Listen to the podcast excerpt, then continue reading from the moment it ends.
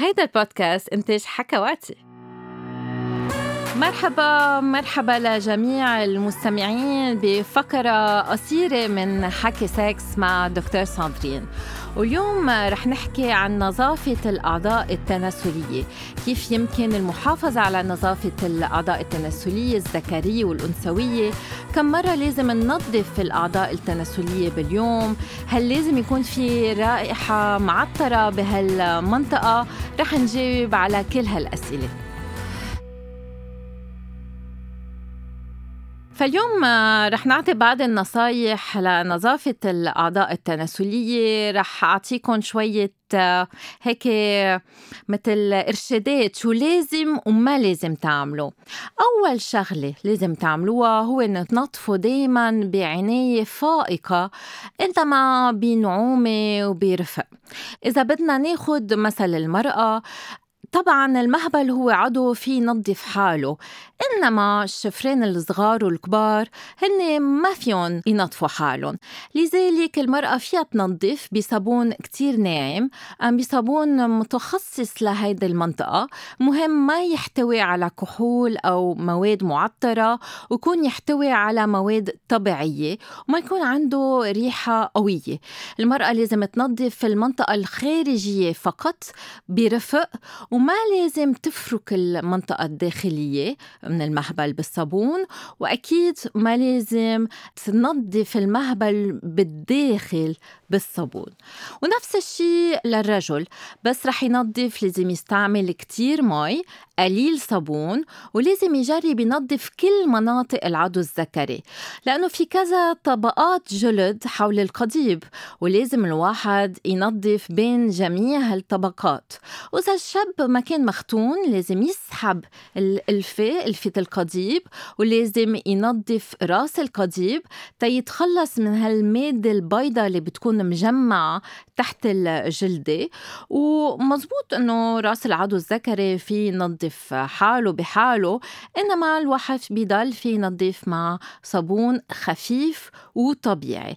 كمان لازم المرأة والرجل ينظفوا منطقة الشرج إنما هي آخر مرحلة من الاغتسال ولازم الواحد يستعمل كتير من المي بهالمنطقة قليل من الصابون ولازم الواحد يحاول ما يفرك كتير بهالمنطقة ويتخلص من كل ترسبات الباقية من الصابون ومن المي حتى بس يخلص لازم عن جد ينشف مزبوط تما يصير في نشاف بهالمنطقة.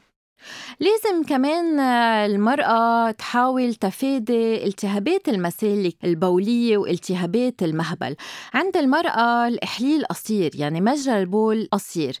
لذلك إذا البكتيريا انتقلت من فتحة الشرج إلى فتحة مجرى البول في يصير في التهابات عند المرأة أم بولية أم بالمهبل.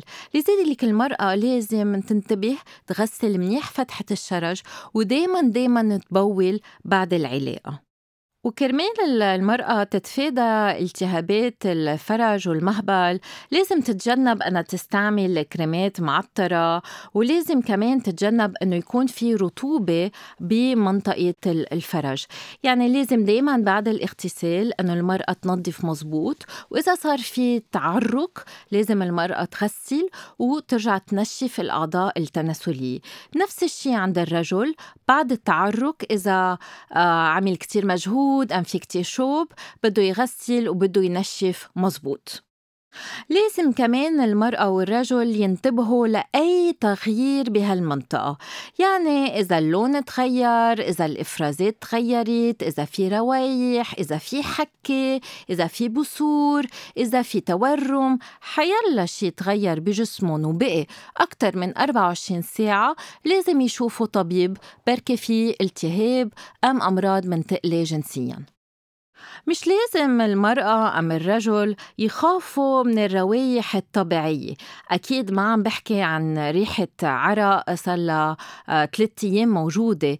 إنما بمنطقة المهبل والفرج وعند الرجل كمان في غدد بتفرز عرق مثل الغدد الموجودة تحت الإبط فطبيعي أنه هالمناطق تتعرق شوي وعادة رح تعطي نوع نوع من الروايح فيها فيرومون الفيرومون بيزيدوا الرغبة والإثارة عند المرأة والرجل.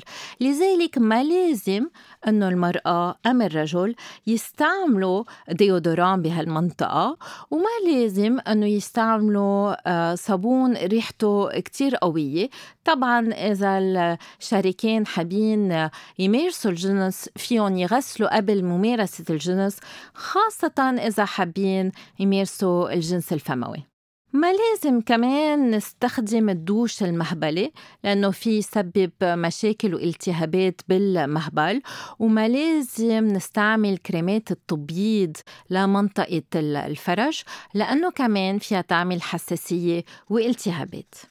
وطبعا ما لازم ننسى بقية الجسم.